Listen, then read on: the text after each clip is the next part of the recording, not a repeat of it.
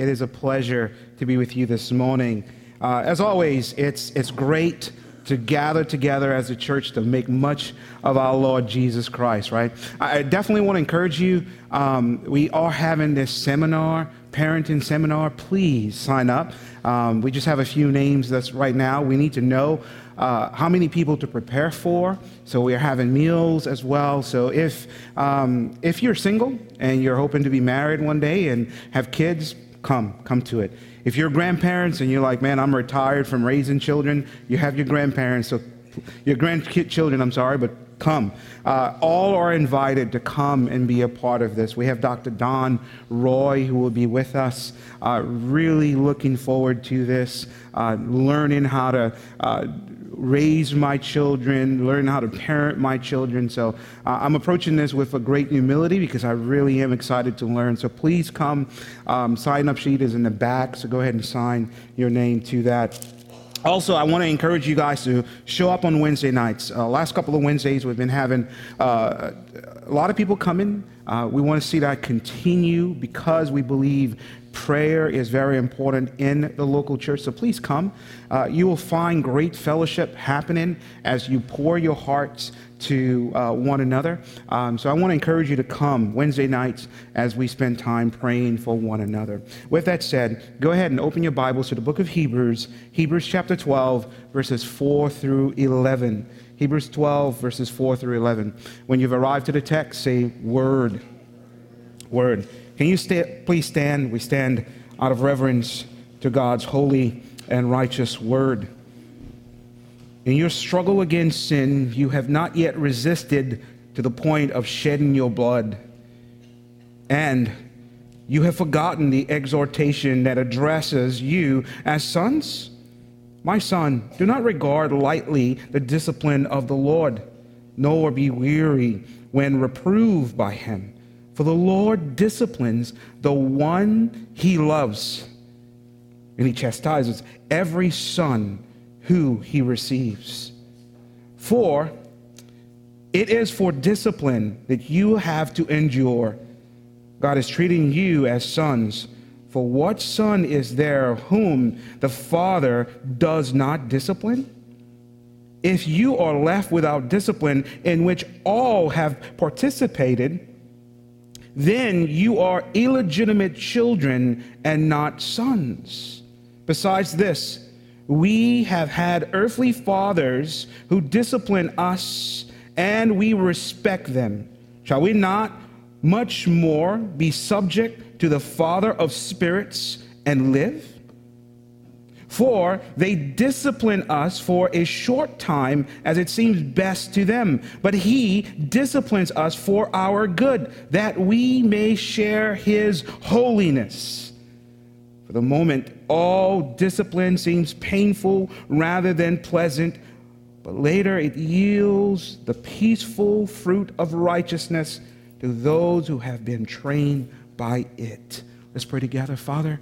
We thank you so much for this portion of Scripture.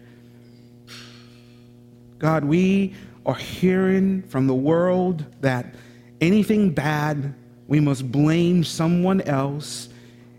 Anything difficult that comes to us, we, we must blame the devil.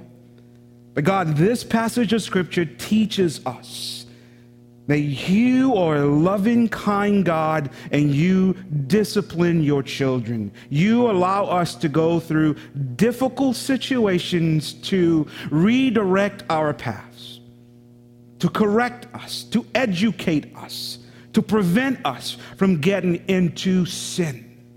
You are a good God, a God who is involved with your people, with your children you're not a God who is just sitting in his, on his throne and a God who is not intimately involved with his people. No, no.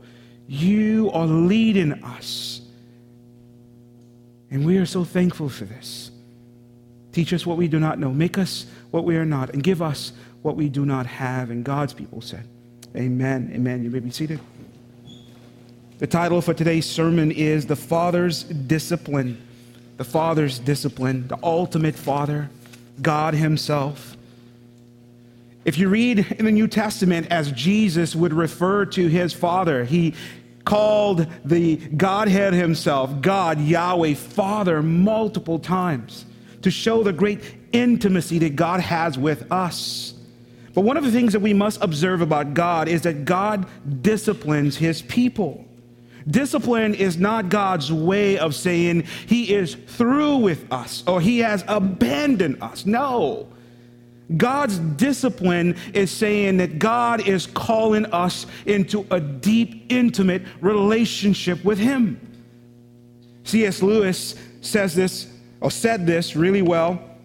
He says, God whispers to us in our pleasures. He speaks to us in our work. He shouts to us in our pain. Every one of us can attest to this. That perhaps in a particular situation or time that you find yourself not listening to God. And that you would, you would stay on this path of rebellion but God, in His sovereignty, disciplined you in such a way that your eyes became open and you started saying, Thank you, God, because I didn't realize where I was, right? It is God's discipline that brings His people closer to Him. You see, the key word here in this passage of Scripture is the word discipline. It is mentioned nine times in these eight verses. The word discipline is derived from the Greek word pais, which is the word child. So the word discipline gives us the idea of a parent who parents his child, or a teacher who teaches a child. So they teach the child or they parent the child, they train the child, right? They educate the child, they correct the child. And, and this is the idea here of the word discipline. The whole point of it is to develop a child to a point of maturity, to help shape the character of a child. In the same way, coming closer, don't miss this. This is exactly what God does when He disciplines us. He trains us, He corrects us, He educates us to the point of us coming to the point of maturity right? He shapes us. Now, it's very important for us to observe what the word discipline is in Scripture. Like throughout Scripture, the word discipline is mentioned. So we need a biblical concept and a biblical definition of God's discipline. This is God's character. He's a good God, so he disciplines his children. But in what way? Scripture gives us three ways by which God disciplines his children. First way is corrective discipline. What is corrective discipline? Well, whenever a child of God, those, and the child of God, I'm saying those who have uh, repented of their sins and placed a faith in Jesus, if that's you this morning, you're a child of God. As a matter of fact, in the scripture here, he mentions sons of God multiple times.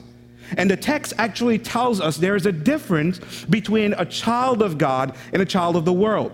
The Bible here tells us that we're not all God's children. Although that's what the world tells us. And even some Christians are naive in saying we're all God's children. Yeah, we are all God's creation, but we're not all God's children. And you'll get it from this passage of Scripture. But notice very carefully corrective discipline, as one, is when we ourselves find ourselves in sin. And because we are in sin, God comes and God disciplines us by bringing hardship, trials to us to grab our attention. A perfect example of this is King David. And every time God corrects, he corrects in love. This is the purpose. This is, this is how God corrects his people in love because he loves us deeply. King David is a perfect example of this. When King David sinned against God, against the nation, against Uriah, we know exactly what happened in 1 Samuel that David was called to go and fight, but yet he was lazy. He looked and he saw this woman and he lusted. Lust led to adultery, adultery led to murder.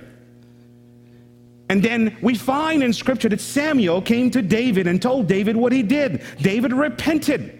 But this is what Samuel said to David, according to what God said to Samuel The sword will never depart from your house, David. In other words, there are consequences for your sins.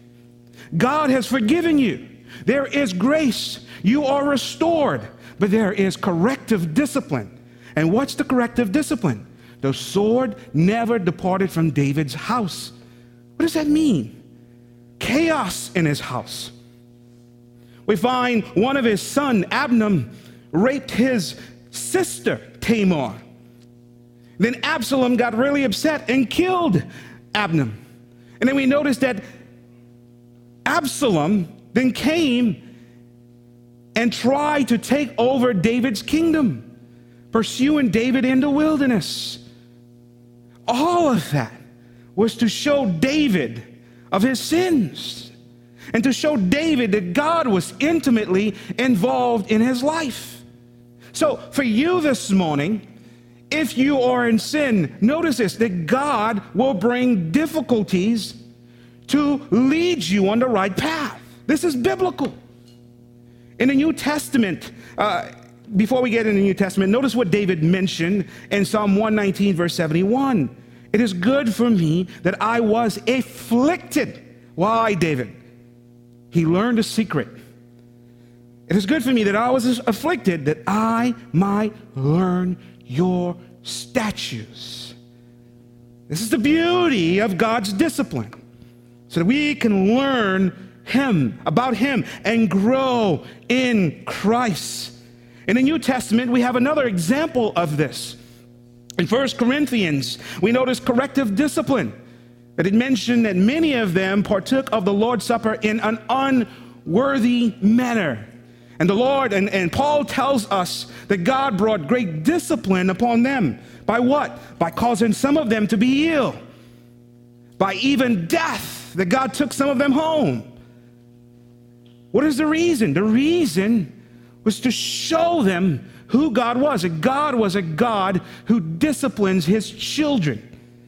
Notice what Paul mentions in 1 Corinthians after he shared about this one incident. In 1 Corinthians chapter 11 verse 32 he says, "But when we are judged by the Lord, we are disciplined so that we may not be condemned along with the world." So there's a difference between God's discipline and God's wrath. God disciplines his children, but God will never pour out his wrath upon his children. This is exactly what the Apostle Paul is telling us here. So, God's discipline is meant to teach us about Him, and it's done in the love of God because He loves us greatly. Well, there's corrective discipline in Scripture, there's also preventative discipline in Scripture. We know this as parents. I have a 10 month, 10 month old daughter, Gabby, at home, and there's a lot of preventative happening. Gabby now is crawling and she's constantly getting into all kinds of stuff. So, so what we do is we are constantly child-proof in the house, baby-proof in the house, and, and following Gabby and making sure she's not putting certain things in her mouth so she can choke and die. We don't want this. Well, what if you just have this parent who says, I don't care, eat what you want, choke in whatever you want, I don't care. We would say that this parent is a bad parent, right? So, as parents, we learn about preventatives. In the same way, for God, our great Savior, what He does is that He disciplines us in a sense of preventative discipline. And what do you mean by this? God does certain things in our lives to prevent us from sinning. He brings difficulties in our lives so that we would not sin. A perfect example of this is the Apostle Paul. And the Apostle Paul mentions this in Second Corinthians. He says that God brought to him a thorn in the flesh. He said, Three times I asked for the Lord to take this thorn in the flesh from me. And we know it wasn't sin. It wasn't sin that Paul was talking about here. But whatever it was that God brought to him humbled his heart tremendously. And then the Apostle Paul then says, I will boast in my weaknesses, that the power of Christ may rest upon me. He embraced God's preventative discipline in his life. He did. And third, educational discipline. There are times in Scripture that God is not disciplining you because you have sinned. God is not disciplining you because He's trying to prevent you from sinning, but simply because He's educating you. Simply because He wants you to understand what true intimacy is in Him. But where are you getting this from, Kevin? A perfect example of this is Job. Why did Satan tempt Job? Was it because Job had sin in his life, habitual sin in his life? No. No, the Bible says he walked blamelessly before God. But why? Why was there this sense of discipline? God allowed that to happen. But Job himself mentioned this to us. In the NASB, Job mentions this towards the end of the book. In Job chapter 42, verses 4 through 6, he says, Hear, now, and I will speak, I will ask you, and you instruct me. Here's the educational discipline here. Teach me your ways, O Lord. I have heard of you, and by hearing of you, a hearing of the air, but now my eye sees you. Therefore I retract, and I repent in dust and ashes. Here's a perfect example of educational discipline. Job gives us a great example here. That towards the end of the book, we, we notice that the difficulties and trials that Job went through, God used to mold and shape him to look more and more like him. So, God will bring difficulties in our lives for a primary reason, and as the reason of discipleship. And I know this is hard for you to understand because the world have taught you that, that God will never do something like this. That God will never discipline you. The world has taught you of a perverted view of the love of God. And the world tells you if God loves you, he will give you everything that you want. But friends, coming closer, you are smart enough to know this.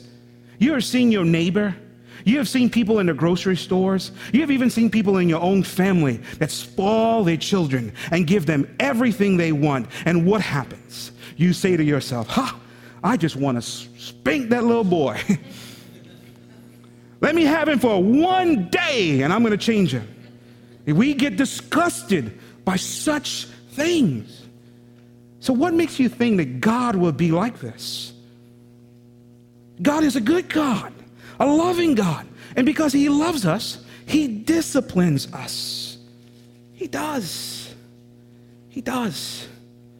So, well, how do we know that the discipline of God is good for our souls? And this is what the author of Hebrews, so we've understood, I wanted you to understand a biblical understand of the discipline of God. It's important that you get this. Now, now we're going to tie it into the church and the church were that was struggling tremendously discouragement and persecution. Some have walked away from the faith. Some were tremendously discouraged. And here is the author of hebrews writing them and saying to them look look at the discipline of god. All of these tough things that are happening to you god is involved. God is here. Don't turn your backs to god.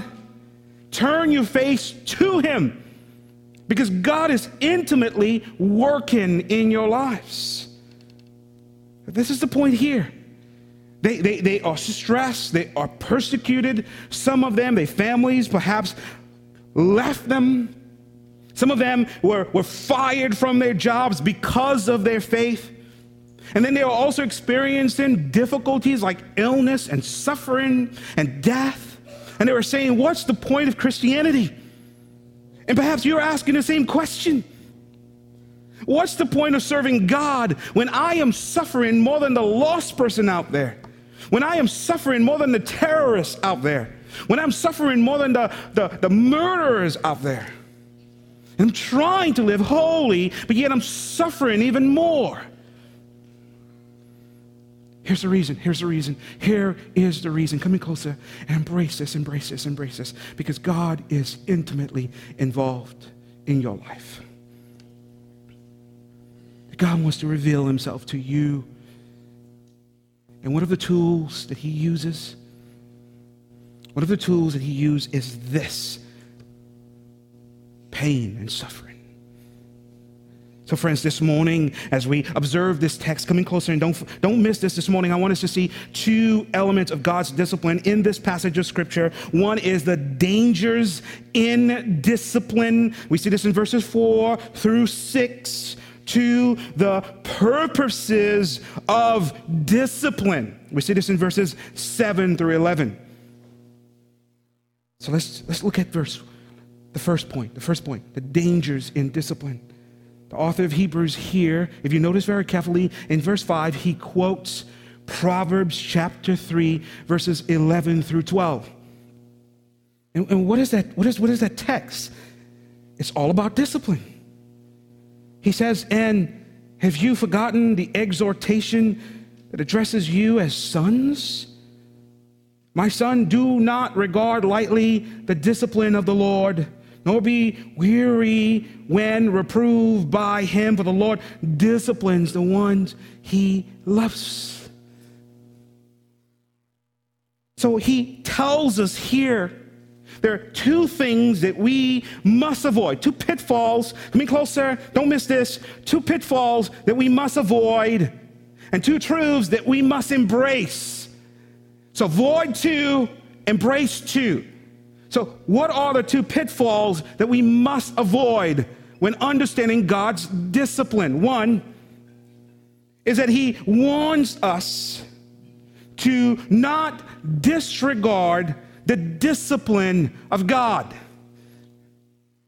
Do not disregard the disciplines of God. See for yourself what he does here. My sons, do not regard lightly the discipline of the Lord. So, how do you do this?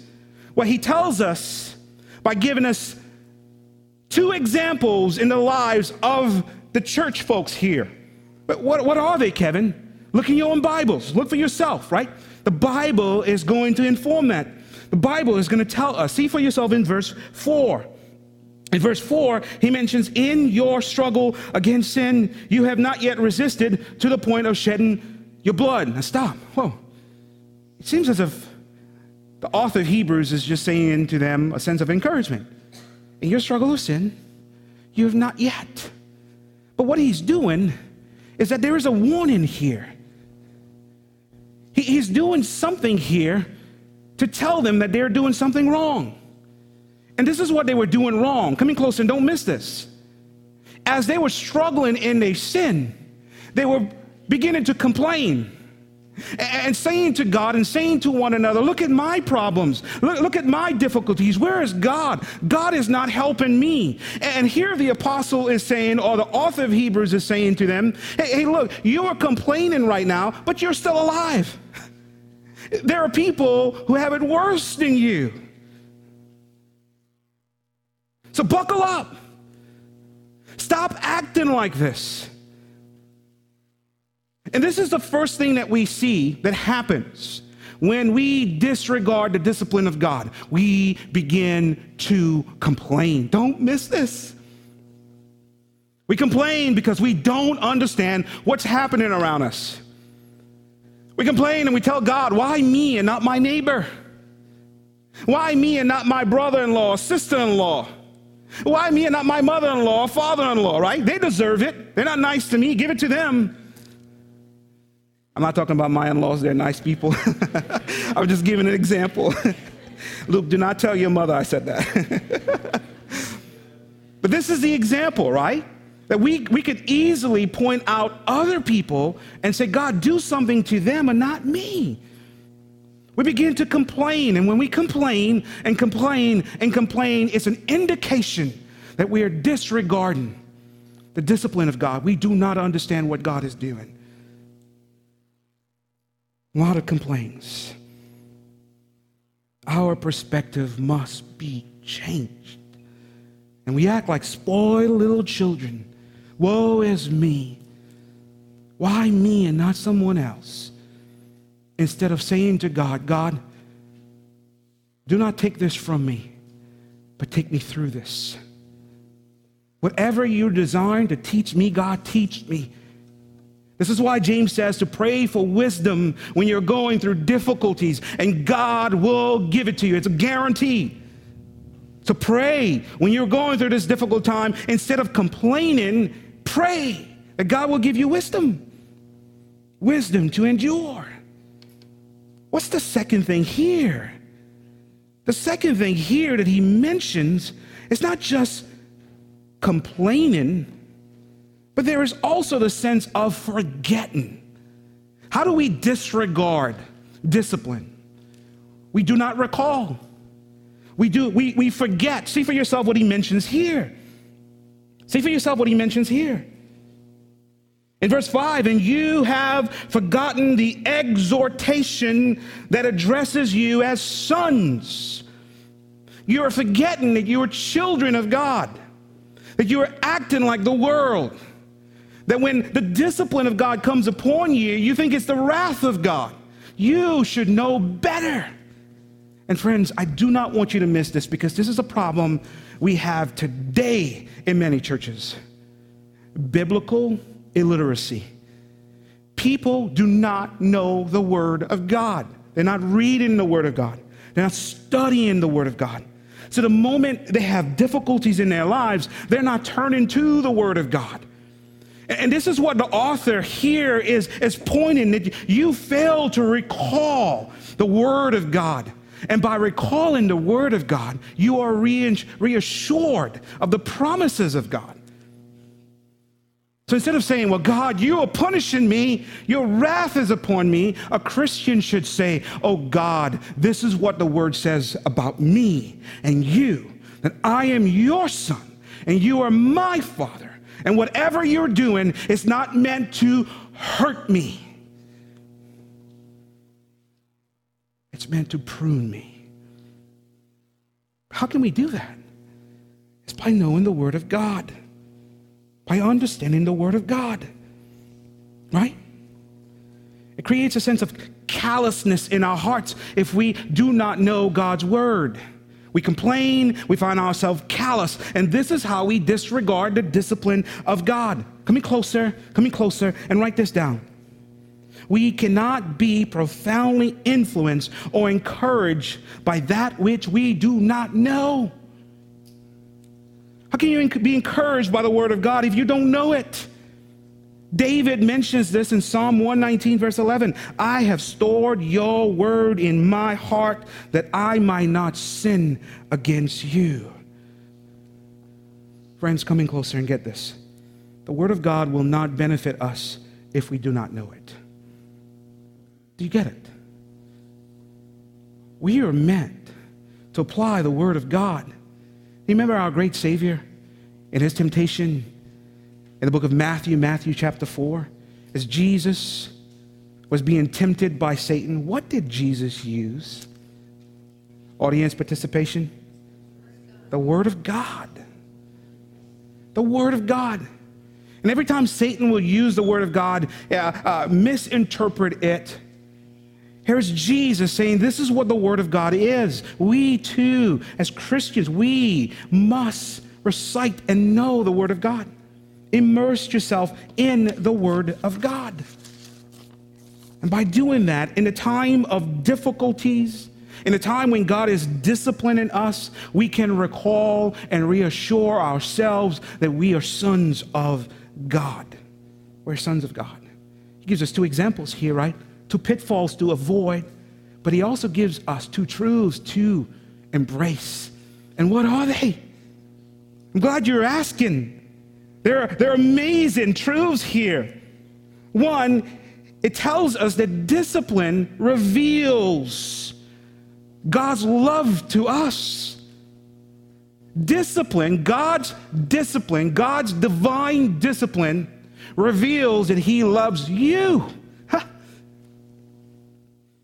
This is a tough concept, even for our children to get, right?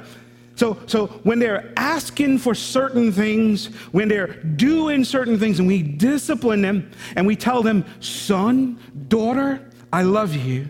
And they look at you and they say, No, you don't. Well, how do you know I don't love you? Because you're disciplining me. Well, that's the reason why I love you. And let me tell you why it shows I love you. Because if I didn't love you, it would be so much easier for me to not discipline you, for me to tell you, do whatever you want to do, and I'll do what I want to do. But the fact that I'm disciplining you means that I'm taking time out of my schedule to address a situation. And I have to hold you accountable. And I have to pray for you. That's a lot of work. But nevertheless, I love you. And because I love you, I'm warning you to avoid certain things. This is great love, and the same thing we notice about our great, our great God. Discipline reveals his love for us. His love for us. Ephesians chapter 3, verse 17 says, So that Christ may dwell in your hearts through faith, that you, being rooted and grounded in love.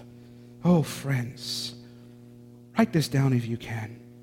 God continually loves, whether we are aware of it or not.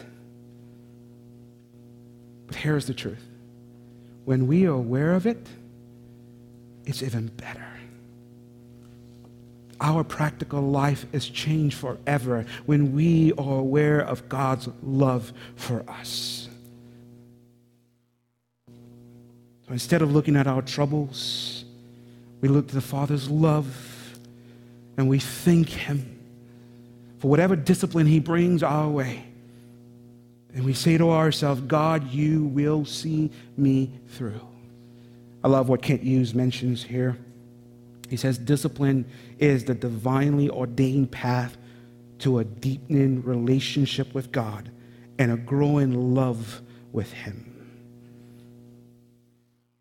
So, two truths to embrace, right? Two pitfalls to avoid. What are the pitfalls that we are called to avoid? Disregard of God's discipline, right? We're called not to be callous towards God's discipline. And two truths to embrace. We're, we're called to embrace it. God's love is shown in his discipline. But also, we are called to see that the fact that God is disciplining us is because we are children of God. We are sons of God. This is exactly what the text tells us here. Do you see it yourself? For the Lord disciplines the ones he loves. He corrects every son whom he receives. That's great love. God's discipline in your life points to the fact that you are children of God, sons and daughters of God. If there is no discipline in your life, you should be concerned. How do you know that you're a Christian? One of the ways that you know you're a Christian is because God is chasing you. God is coming after you. God is pursuing you. God is disciplining you. This is one of the ways that we know that He will not let me do whatever I want. No, there's great conviction that happens in my life when I do something wrong. The Spirit of God convicts me. So we see here of those two truths to embrace. Now let's look at the second point. Because the sonship here, he explains it even more in verses 7 through 11. So, point number two is we see the purposes of discipline. The purposes of discipline. We see this in verses 7 through 11. What's purpose number one, according to the author of Hebrews? First, it's discipleship. God disciplines for the purpose of discipleship. The great disciple, master, and maker is God Himself. And he's discipling us through difficulties and through discipline. Notice verse 7. It is for discipline that you have to endure. God is treating you as sons. For what son is there whom the father does not discipline? This is a rhetorical question. In other words, a good father disciplines his son, a bad father does not. If you're left without discipline, in which all have participated, then you are illegitimate children and not sons. Come in closer because this is very profound. In that very culture, an illegitimate child was a child who was born by a concubine or slave. That child had no inheritance at all, no discipline, no education at all. As a matter of fact, one of the ways you could tell if the father really had a relationship with his children was by the way he disciplined them. So here, he's telling us that we're not illegitimate children, but we are sons of God. And because of his love for us, he disciplines us. Do you notice in the text as well that he makes a distinction between those who are children of God and those who are not? And that's what the Bible tells us. We're not all children of God, we're all his creation. But children of God are those who've entered into a personal relationship with him. Where are you getting this from, Kevin? Well, scripture. Notice for yourself. John chapter 1, verse 12. But to all who did receive him, who believe in his name, he gave the right to become children of God. Story was told about a man who walked up to two boys fighting. And they had a few people watching. This man ran quickly, saw the two boys fighting, grab one of them, and discipline him. The crowd were indignant, they were upset. They were like, oh, they were thinking, well, these are both of his sons. And both of them needed to be disciplined. So they went up to the man and said, Why did you just discipline one and not the other? Both of them are wrong. And he said, I only disciplined the one that's my son. this is my son. He did what was wrong, and I discipline him. This is his friend. He's not my child. This is my son. And friends, in the same way, I believe God does the same thing. That when we notice the lost world and we see lost people and they're not being disciplined necessarily, and, and you, you, notice they're going through the same thing as you, and you're like, why, why me and not them? You are His. You are His. His great affection, His children. And He'll do whatever means possible to bring you on the right path. You are His. When my children are with me, and even in the church with a large group of people, my eyes are fixated on them. They're mine. When they're running in the church, I tell them not to. They're mine. I can discipline them in that way. And they have my affection, not because I hate them, but because I love them deeply. How much more does God love us in such a great way? So we see great discipleship, but, but keep reading with me. Keep reading with me. See for yourself in verse 8 if you are left without discipline in which all have participated, then you are illegitimate children and not sons. Besides this, we have had earthly fathers who discipline us, and we respect them. Maybe not now, but when you get older, you thank your dad for spanking you. Now you say, Dad, you hate me. You'll get over it. Right? You'll get over it. But here he says this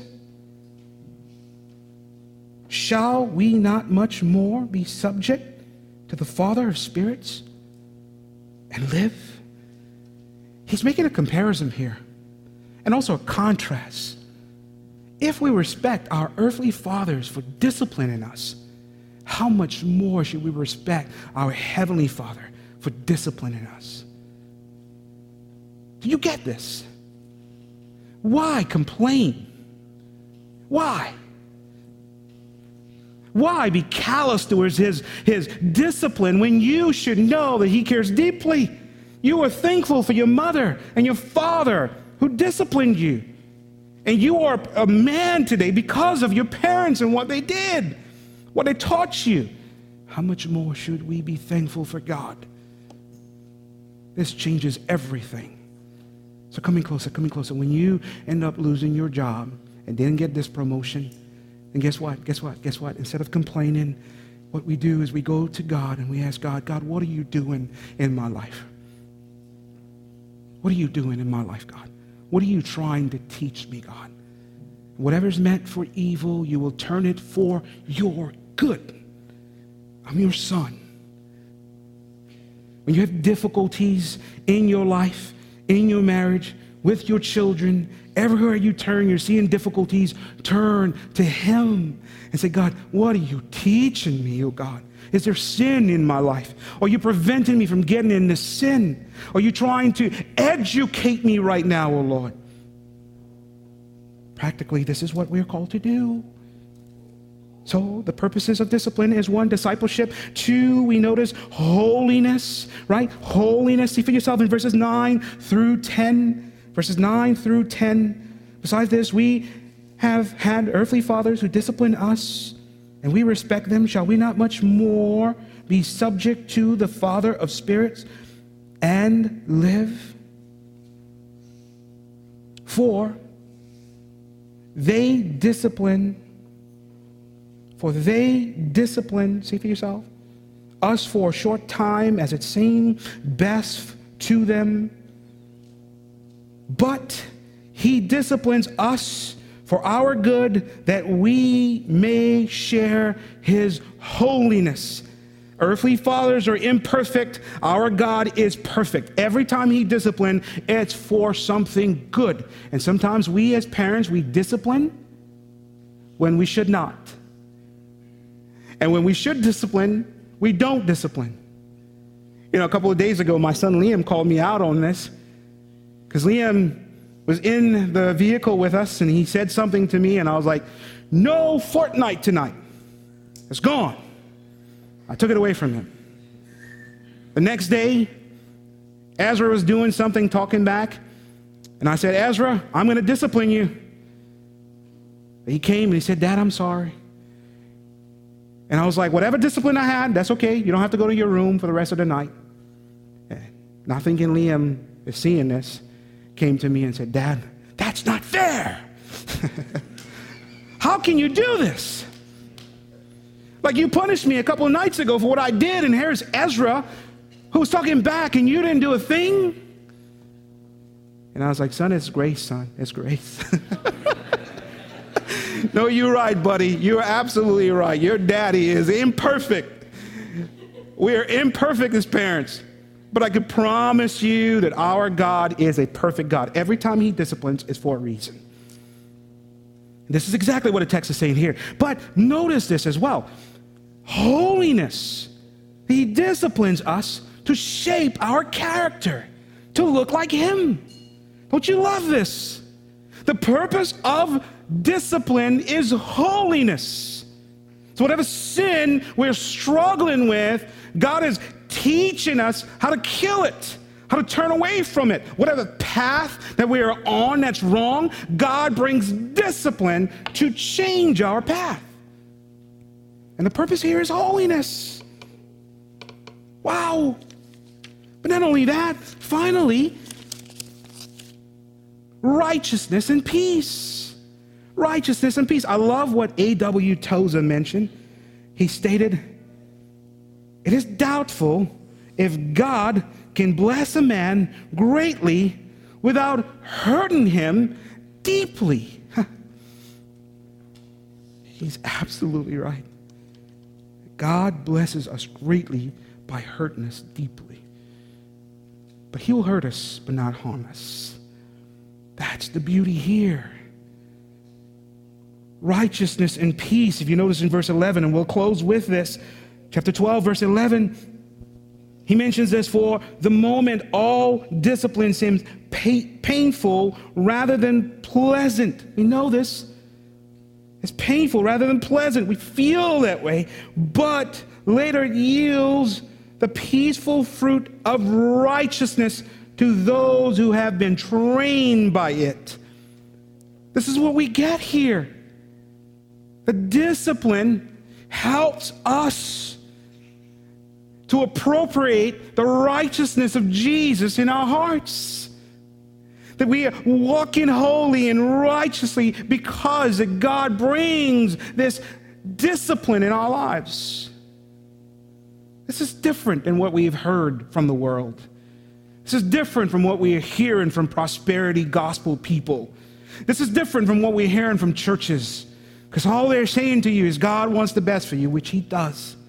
God will prosper you by giving you this and that and that and that and that.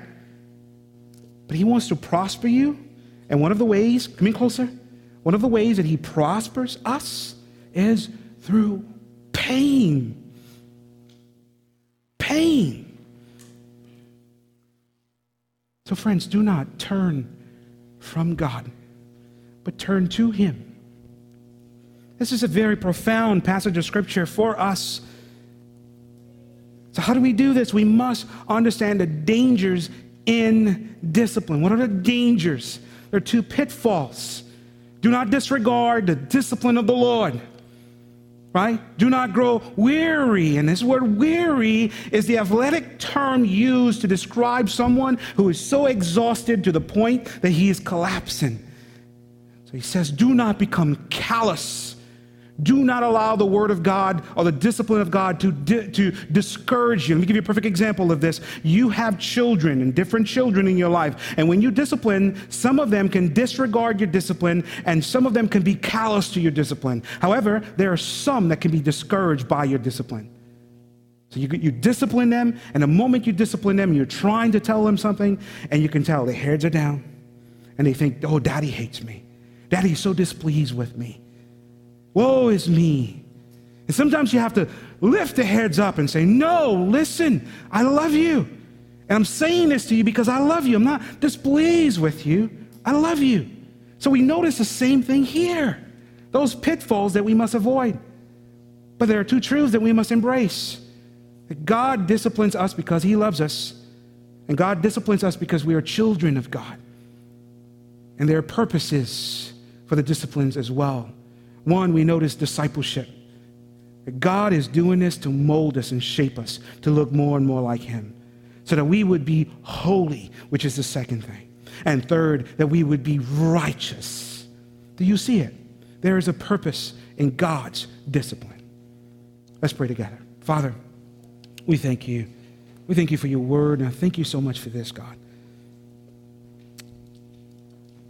I could be the one that is callous to your discipline and uh, take it lightly sometimes. Uh, but there might be some that struggle with the callousness of it. Uh, there's some that struggle with a sense of discouragement whenever they go through discipline and say, God is so displeased with me and God hates me. And um, whatever we are struggling with, oh Lord, I just pray that we can see the discipline as a good thing. It reveals that we are children and God loves us. So speak to our hearts, O oh Lord. Allow us to act upon your word. In your mighty and precious name. Amen.